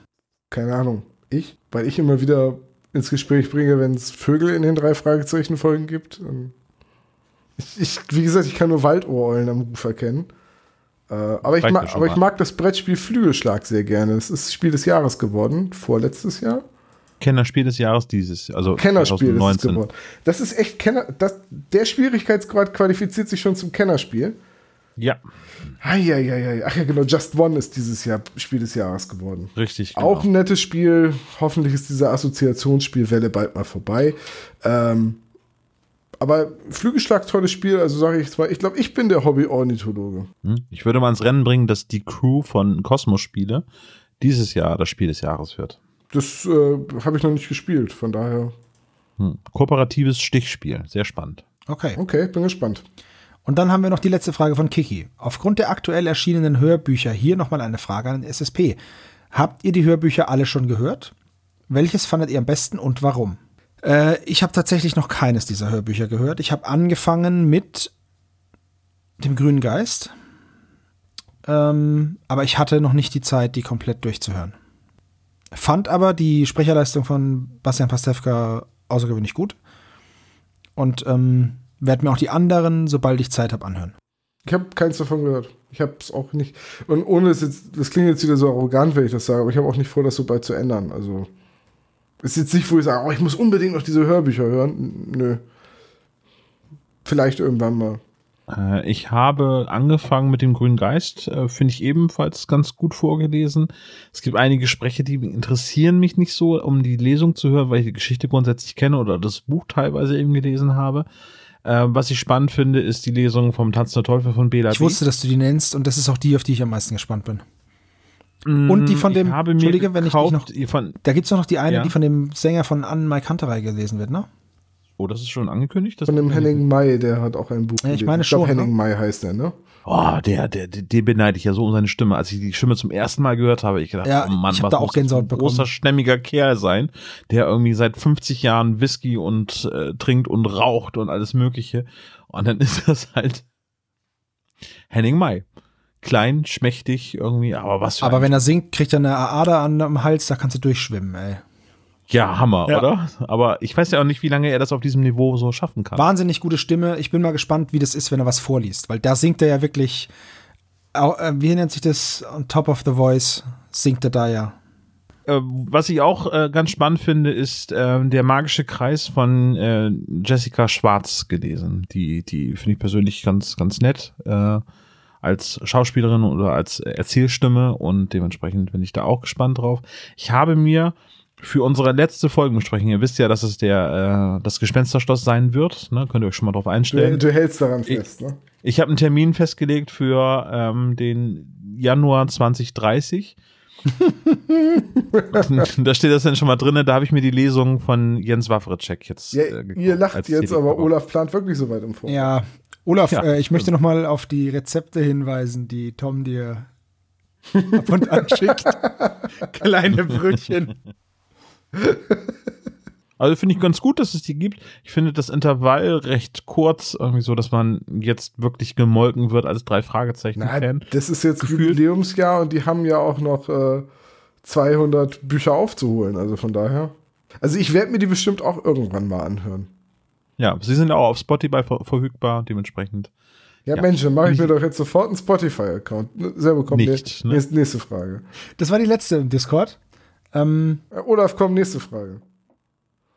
Nächste Frage. Gehen wir rüber zu Instagram. The Nerdy Spice fragt, Beatles oder Stones? Was? The Nerdy Spice fragt, Beatles oder Stones? Beatles. Beatles. Beatles. Yo, welcome to Käfer Country. Äh, Lukas stellt eine Frage, die ich ums Verrecken nicht mehr beantworten mehr werde. Was ist eure absolute Lieblingsfolge und warum? Da habe ich mal eine sehr gute Top 5 zu aufgenommen. Okay, ich werde dazu auch nichts mehr sagen, außer Gefahr im Verzug. Okay. Äh, Refresh the Beast fragt, weiß, rot oder blau? Rot. Blau. Ernsthaft? Ja, ich bin bei weiß. Ja, perfekt. Da sind wir uns ja einig. So, ähm, Simsalabim fragt, habt ihr irgendwelche Guilty Pleasures, zum Beispiel Songs, Serien oder Filme? Wrestling. Ich liebe Wrestling. Ich gucke gerne eingeölten Männern zu, die sich um den Gürtel prügeln, aber keiner hat eine Hose. Öle mich ein, Vibe. Nichts lieber als das. Richtig. Ich liebe Hausmeister Wrestling. Willi ich gegen hab's den schon, Hund, ne? Ich hab's schon immer geliebt. Ich hab's als Kind geguckt. Ich guck's immer noch. Wrestling ist super geil.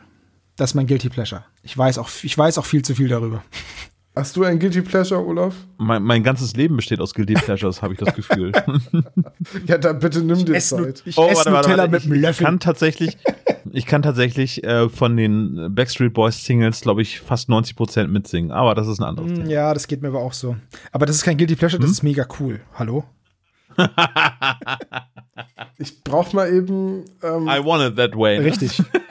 Tell me why. brauch für, Und Tom kommt nicht mehr zu Wort, oder? ich brauch für die Beantwortung dieser Frage mal eben eine Definition von Guilty Pleasure. Ist es etwas, was man allgemeinhin nicht zugeben würde, dass man es hört, sieht, Ja, liest, es, wie auch immer? es ist halt so, wenn du jetzt zum Beispiel sagst, Tom steht total auf Bollywood-Filme.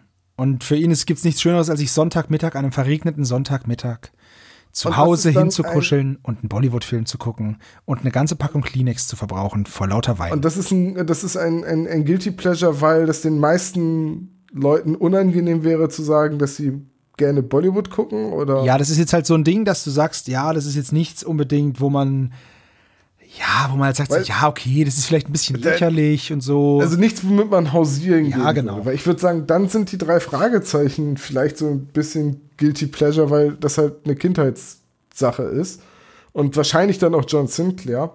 Wenn's Wow, allerdings jetzt, echt? Ja, aber wenn es dann so. Also wir geben hier Backstreet Boys zum Besten und du sagst, oh, die drei Fragezeichen. Ich weiß halt In nicht, einem was drei ich- Fragezeichen Podcast. Ich weiß halt nicht, was ich sonst sagen soll, weil alles andere ist jetzt nichts, wo ich sagen, also alles, was ich irgendwie gerne gucke oder sehe, da rede ich auch offen drüber, dass ich das tue. Ich verstehe Tom, Also- weil es ist schon schwierig, wenn man sagt, ja, ich bin, ich bin Podcaster, was machst du für einen Podcast?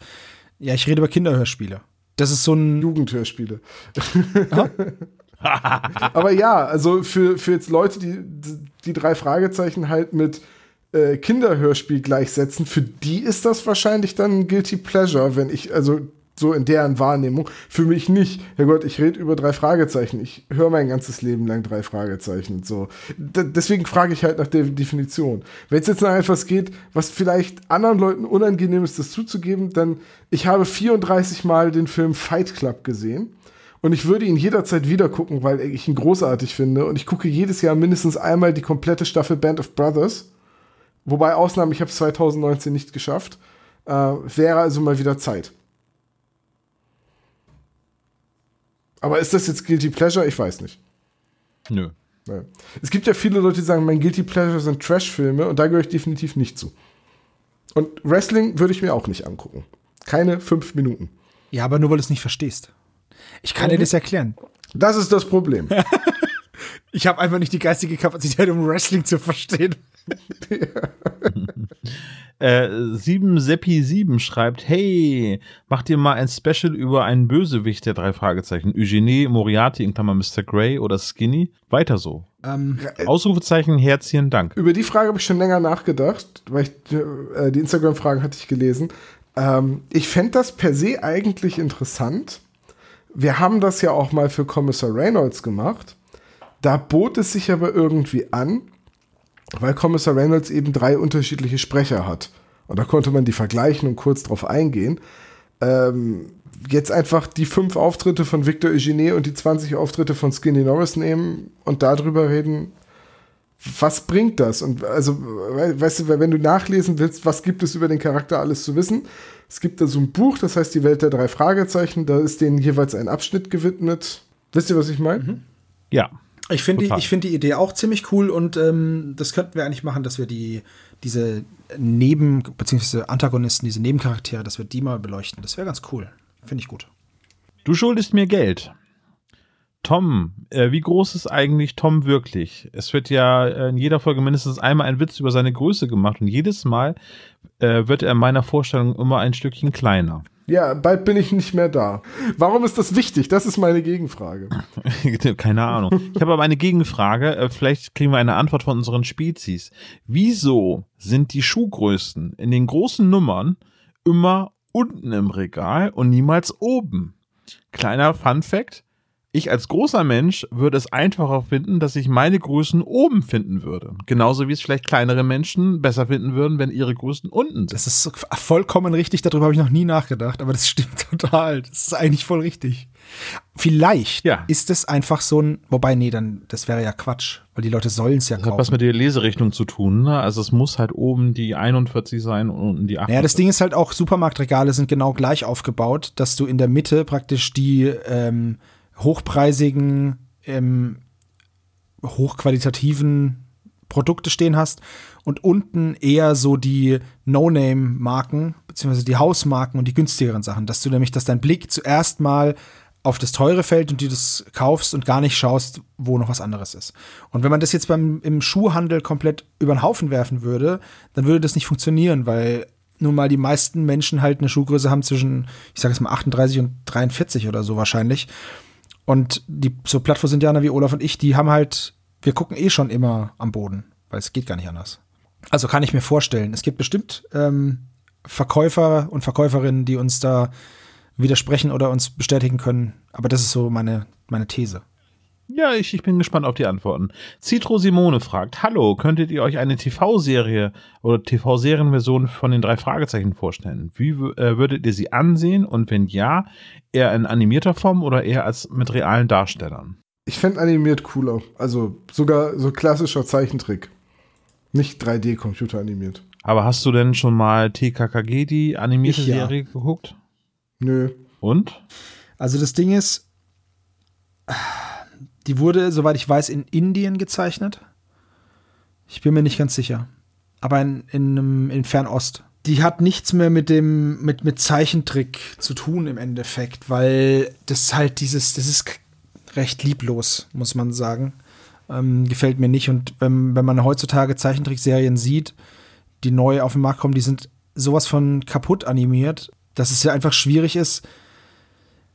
Ich weiß nicht, also ich, ich glaube, ich fände die drei Fragezeichen so im Stil von Detektiv Conan ziemlich cool. Von mir aus dann halt auch als Anime, weil da halt noch gezeichnet wird. Oder halt so ein. Habt ihr die neuen DuckTales-Folgen mal gesehen?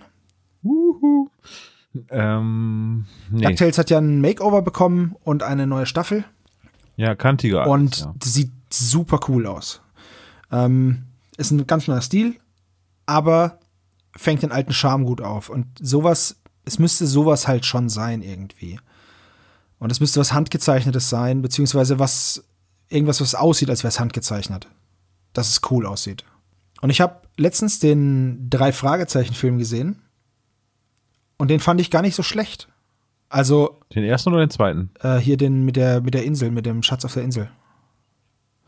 Äh, den fand ich eigentlich ganz cool und ich, mir haben auch die Schauspieler gefallen, muss ich sagen. Das war ein cooler Film. Ich fand die Darstellung von Bob nicht so gelungen, aber es Ja, ist ein das anderes ist- Thema. Bob ist in meiner Vorstellung auch kein Rothaariger, aber naja, gut. Aber ich glaube, da brauchen wir jetzt auch nicht vertiefend eingehen. Ich finde die TV-Serie auch schwierig. Ich werde immer mit den Stimmen nicht klarkommen, weil ich immer wieder dann mich darauf besinne, dass die Sprecher von Europa auch in der Serie denn dabei sein müsste. Aber das würde halt komplett unglaubwürdig sein. Wenn wir einen Schauspieler hätten, der quasi in dieser Stimme von Justus Jonas, also von Oliver Rohrbeck irgendwie auftreten würde, aber es wirklich als 14 oder 16 Man- oder 18-Jähriger Man könnte dargestellt aber die drei Fragezeichen. Das würde halt nicht Kids nehmen. funktionieren. Man könnte die Sprecher von den Kids nehmen, da wird's passen. Und die gibt's auch schon seit 20 Jahren. Also das darf man auch nicht vergessen. Die haben auch eine ganze Generation geprägt. Sollte die letzte Folge ähm, Tabula Rasa fragt, nee, Moment, doch, Tabula Rasu, sagt er. Sollte die letzte Folge der drei Fragezeichen lieber eine 6 CD langer Spezialsonderfall mit alten Charakteren oder eine normale Folge mit einem richtigen abschließenden Ende, Trennung der drei Fragezeichen sein? Ich glaube, die letzte Folge wird eher sowas sein. Sie, normaler Fall, vielleicht so ein groß in die Länge gezogen wie bei äh, der 200. Aber am Ende ist der Status quo und einer von den dreien sagt sowas wie, wir werden auch noch in zehn Jahren gemeinsam Fälle lösen. Und das ist dann die letzte Folge und äh, gut ist. Ich glaube nicht, dass es ein Ende geben wird im Sinne von, der eine zieht nach New York, der andere wird Schauspieler in Los Angeles und der dritte lässt sich auf einer Farm in äh, Oregon nieder. Ich habe vor kurzem erst auf Netflix die letzte Staffel von The Big Bang Theory gesehen. No, noch nicht spoilern. Nein, bitte. ich spoiler nichts. Ich kann dir nur so viel sagen. Das allerletzte Bild sind alle zusammen in der Wohnung und essen chinesisch. So. Und das fand ich sehr schön, weil man die Szene verlässt und man verlässt die, die Serie nach elf Jahren mit dem Gefühl, diese Leute, diese Freunde erleben noch weitere lustige Abenteuer. Wir gucken jetzt halt nur nicht mehr zu. Und das finde ich ist ein schönes Ende. Ist mir auch egal, was alle anderen dazu sagen, ähm, wie The Big Bang Theory aufhört und ob das noch die, die, die, die Dinger vom Anfang sind. Das sind elf Jahre vergangen, Leute, kommt damit klar. Ähm, ich finde es einfach ein schönes Ende, wenn man dann einfach weiß, in dem Wissen geht, es geht weiter, ich bin nur kein Teil mehr davon. Und bei Friends zum Beispiel, die letzte Staffel, äh, die letzte Folge, da hat sich ja alles aufge aufgelöst. Die sind ja alle irgendwie ihre Wege gegangen. Und, und das fand ich dann schade, weil es ist zwar, natürlich ist es ein, es ist ein, ein klares Ende, aber es ist auch schade, wenn man Teil dieser Gruppe war, was man ja ist als Zuschauer, und dann praktisch alleine gelassen wird, weil alle gehen. Das ist der Unterschied zwischen den beiden Enden. Ich fand beide letzten Episoden schön, aber das bessere Gefühl habe ich tatsächlich bei The Big Bang Theory. Nee, am Ende muss jemand ein blaues Horn stehlen und bei seiner Verflossenen unterm Fenster stehen und nach 20 Jahren. um Ach hand- ja. Ich habe gerade Äh, noch mal alle neun Staffeln von äh, How I Met Your Mother geguckt. Nächste Frage. Ist 42 wirklich tatsächlich die Antwort? Ja, wir wissen nur die Frage noch nicht. Auf äh, Chris Fritschi fragt, auf eurem Schrottplatzmodell steht ja eine TARDIS. Ähm, ich habe beim SSP50 bewundert, woher kam denn die Datei für den 3D-Druck? Die habe ich runtergeladen von Thingiverse und ähm, ich habe einen Anycubic i3 Mega, damit habe ich die gedruckt. Es ist ein Filamentdrucker. Ähm, zu dem Zeitpunkt hatte ich noch keinen keinen Resindrucker, deswegen wollte ich nur sagen, man kann die auch, man kann die auch mit einem Filamentdrucker drucken und kann die in dem Programm größentechnisch anpassen. Dann nimmt man sich am besten das am besten aufgelöste Modell. Mary Peeps fragt, wie müsste die perfekte Drei-Fragezeichen-Folge ablaufen? Tom hat sie vorhin schon, hat sie vorhin schon skizziert. Ja, wir haben sie vorhin schon skizziert, ja. Kommt nächstes Jahr raus als exklusive SSP-Folge von den drei Fragezeichen. ja, ja, genau. SSO äh, Undersea fragt, habt ihr eine Lieblingsfolgenbesprechung von euch oder eine, auf die ihr am meisten stolz seid, abgesehen von unserem Live-Podcast? Das ist sehr schwer, Oh. weil, um mal aus dem Nähkästchen zu plaudern, wir so viele Aufnahmen machen, dass man teilweise Sachen vergisst, die man gesagt hat, ähm, da teilweise Jahre schon dazwischen liegen, zwischen unseren Aufnahmen und wir die ja nicht nochmal hören und auch nicht binge hören, wie das mancher Hörer macht. Aber ich habe letztens mal unsere Todesflugfolge angehört und ich muss sagen, ich habe mich über uns, ich habe mich kaputt gelacht über uns selbst. Also das, die fand ich sehr, sehr lustig. Ah, Ich, ich, ich kann unseren Podcast, nachdem er geschnitten und veröffentlicht ist, ehrlicherweise nicht so gut hören. Also ich jetzt, ich, das habe ich irgendwo schon mal gesagt, aber ich höre mir jetzt unseren Podcast dann nicht nochmal. Ich höre immer noch mal so, so qualitätssicherungsmäßig, so mit, ich springe mal alle 30 Minuten und höre dann mal wieder eine Minute, ja. Aber dass ich mich jetzt hinsetze und sage, ey, der Podcast, der war so geil, den höre ich mir jetzt nochmal an. Da, nee. Ich denke dann immer, oh Gott, was hast du da schon wieder gesagt, du, du Depp, also über mich selbst.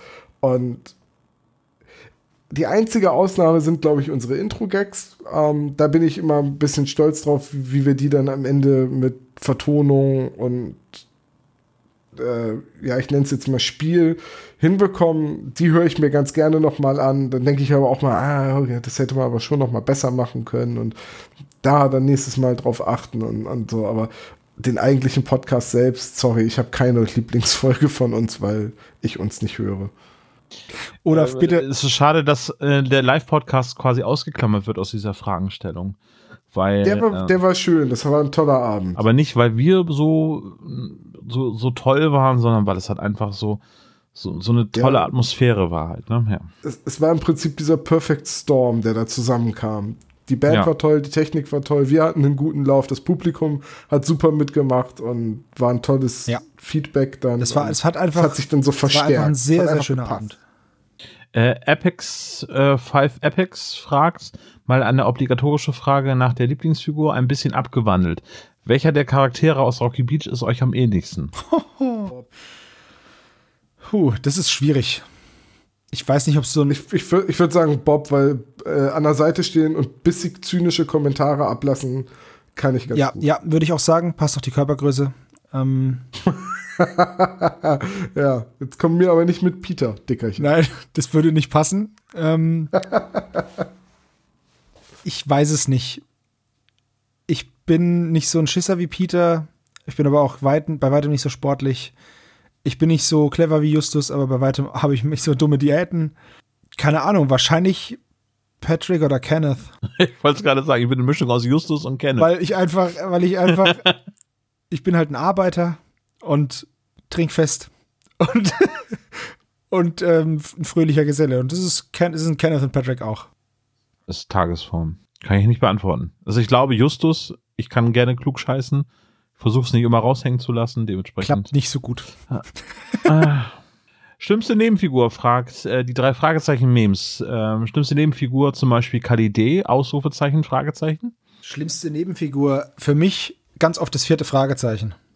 Ganz oft das vierte Fragezeichen, wenn die sich dann so reinhängen und mein geliebtes drei Fragezeichen-Team so nerven. ich sag mal, die, die, die Charaktere, wir haben es vorhin schon gesagt, die nervigen Charaktere sind ja immer bewusst nervig geschrieben und man soll die ja auch nervig finden und dann machen ja eigentlich alle, also sowohl die Schauspieler als auch die Autoren ihre Arbeit richtig. Äh, ich weiß nicht mehr, in welcher Folge das war, war es die blutenden Bilder oder so, wo, wo sie diesen neuen Schrottgeizgehilfen haben, diesen Brock. Den fand ich nervig im Sinne von unnötig. Das war so ein Comic Relief Charakter, der halt so übertrieben doof war, dass man sich fragt, warum Onkel Titus den überhaupt jemals eingestellt hat. Und den fand ich nervig. Der war auch nur Praktikant. Kann das sein auf dem Schrottplatz? Schulpraktikant. Ja, wahrscheinlich. Naja, äh, aber ansonsten Ja. wüsste ich jetzt nicht, wen ich da wirklich nervig finde. Also gut, ich bin kein Freund von Clarissa Franklin, aber nervig finde ich sie auch nicht. Und Charity und Chastity oder äh, ja. Komm, für die eine Folge war doch ganz witzig. ja. Naja. Ähm, welche ist eure Lieblings-Peter hat Angst-Szene? Fragt Mrs. Bird Creations. Ganz ehrlich, die Spinne. Die Spinne ähm, bei, den, bei den Puppen. Ja, ich bin kein großer Fan von den Szenen, in denen Peter Angst hat. Es ist halt so ein krasses Overacting und bei der Spinne haben sie es Ja, halt nochmal bei- abgeschossen und das finde ich einfach geil. Ich glaube, ich glaube, da hatte, da, da hatten die auch gerade sehr, sehr viel Spaß im, im Studio und deswegen, das war wirklich krasses Overacting. Peter ist ja sehr wandelbar. Ich gebe nur zur, zur Debatte ähm, die schwarze Katze. Ähm, Peter beruhigt den Löwen. Äh, insgesamt elf Folgen später beim rasenden Löwen macht er sich ins Hemd. Dementsprechend muss er, Peter muss einfach seine Mitte einfach mal finden. So, wo er denn genau ist. Und ähm, Peter, mehr oder weniger Drogen nehmen. Der aktuelle Level ist nicht okay. äh, Justus äh, 1302 fragt, wann taucht Dick Perry auf? In Klammern, welche Folge? Keine Ahnung, ist das nicht hier äh, Straße des Unrechts? Nee, nee, Gift per E-Mail tauchte auf, Dick Perry. Dann tauchte er auf bei der scheiß teuren Geige, Geister Canyon. Und es gibt noch eine Folge, wo er auftaucht. Hm, habe ich vergessen. Stimmt, Geister ihn auf jeden Fall. Ich liebe die scheiß teure Geige, die ist so großartig. oh, Mann, wir sollten jede drei Fragezeichen-Folge einen neuen lustigen Titel geben.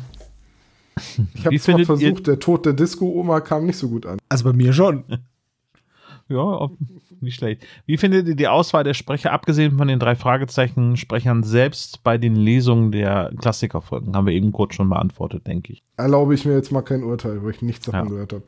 Genau, ich habe einige Fragen bei Instagram weggelassen, die ein bisschen kontrovers sind und äh, die Beantwortung steht uns einfach nicht zu. Habe ich Ja. mal so beschlossen. Ja, ja, ich weiß, welche du meinst und ich sehe das genauso. Das war's aber sonst von Instagram. Ja, dann, dann war es das auch mit den Fragen, ne?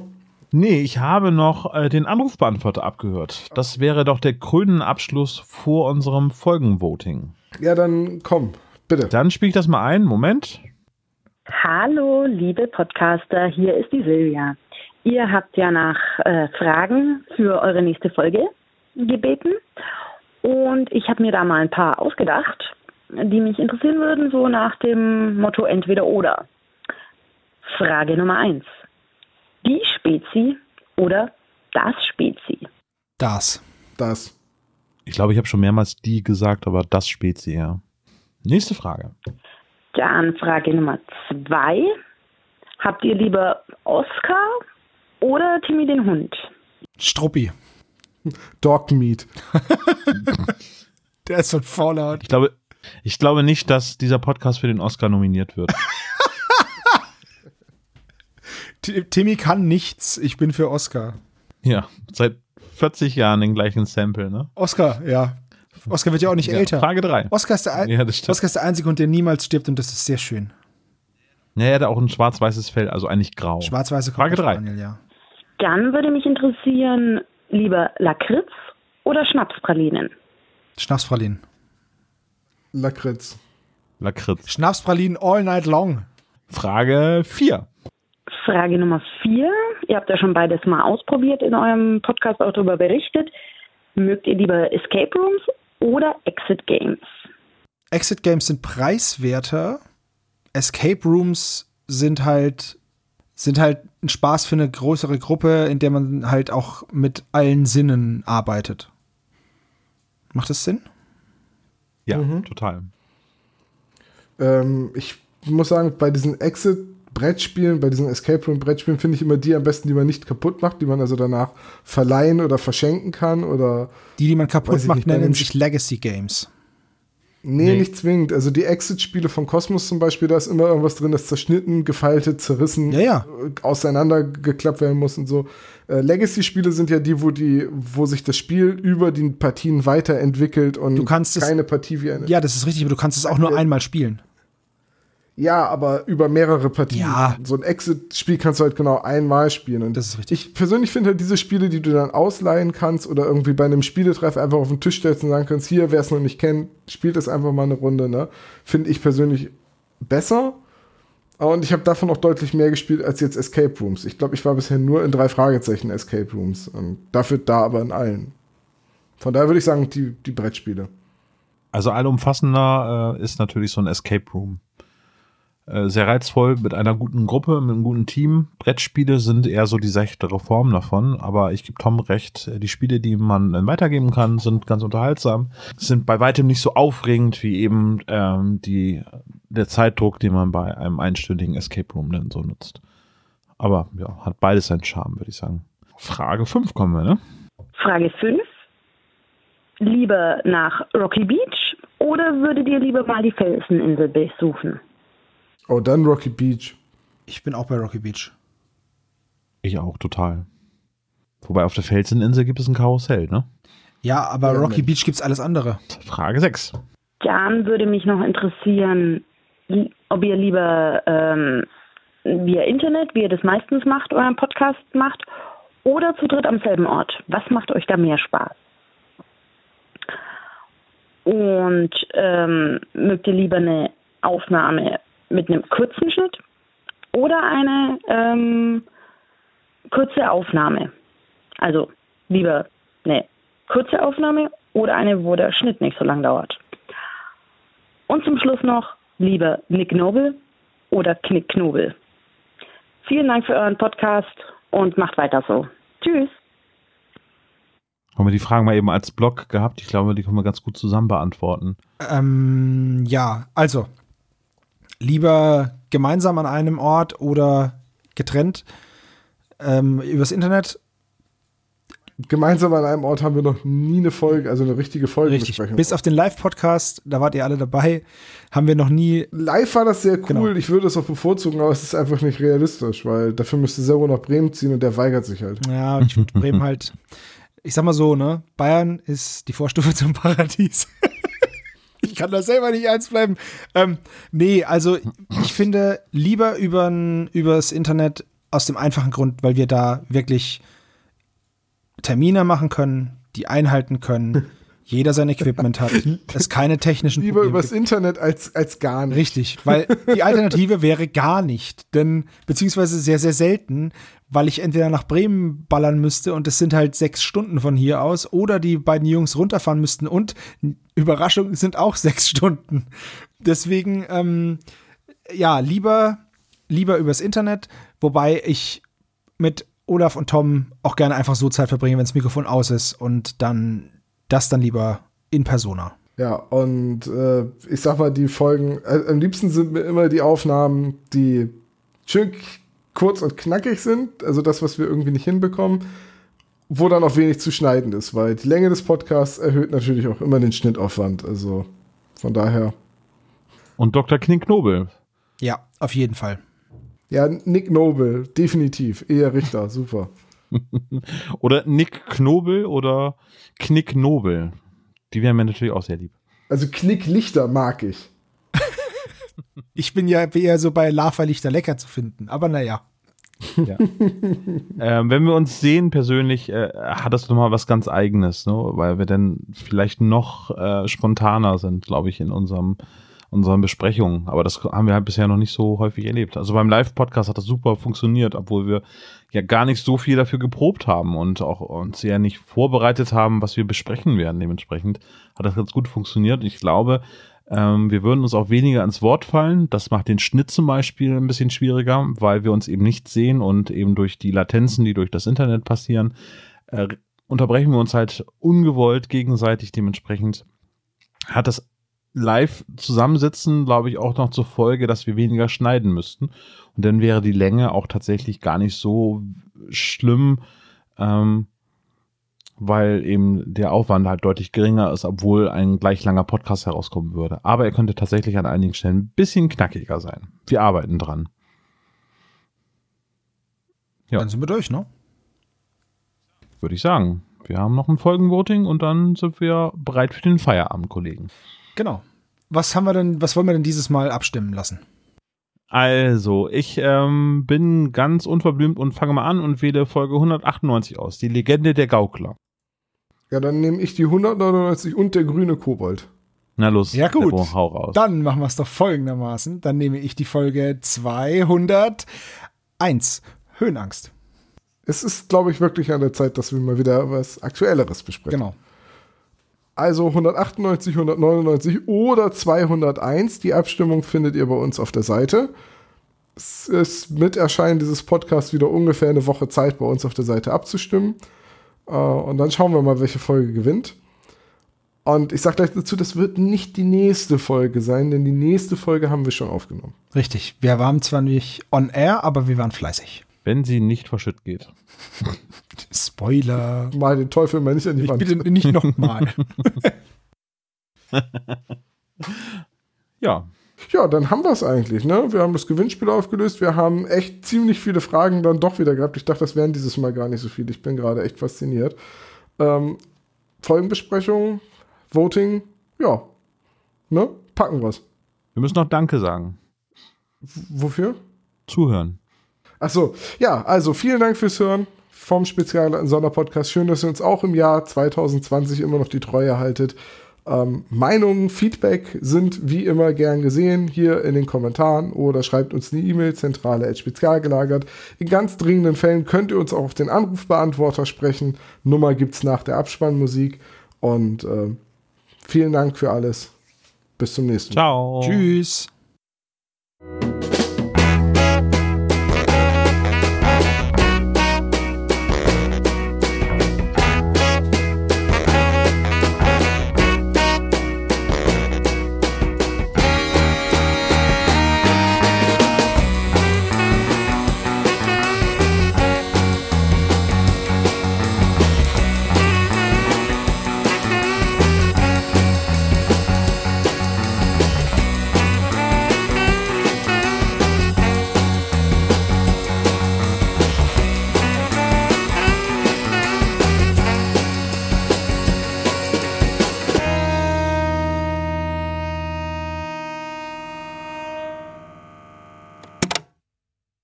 Das war der spezial gelagerte Sonderpodcast. Ihr könnt uns unterstützen und zwar auf patreon.com slash spezialgelagert oder ihr hinterlasst uns ein einmaliges Trinkgeld über paypal.me slash spezialgelagert. Dieser Podcast ist ein Hobbyprojekt und hat keine Verbindung zu Kosmos oder Europa. Wir danken Dr. Orgel, dass wir ihr Lied nicht kleinlich als unser Intro verwenden können und natürlich unserer Station Voice Heinz Kreinbaum. Ihr findet uns unter Instagram, Facebook, Twitter unter spezialgelagert oder bei YouTube als spezialgelagerter Sonderpodcast über Spotify, Deezer und iTunes. Hinterlasst uns doch gerne einen Gruß auf unseren Anrufbeantworter. Die Telefonnummer lautet 0421 175 43 43 0.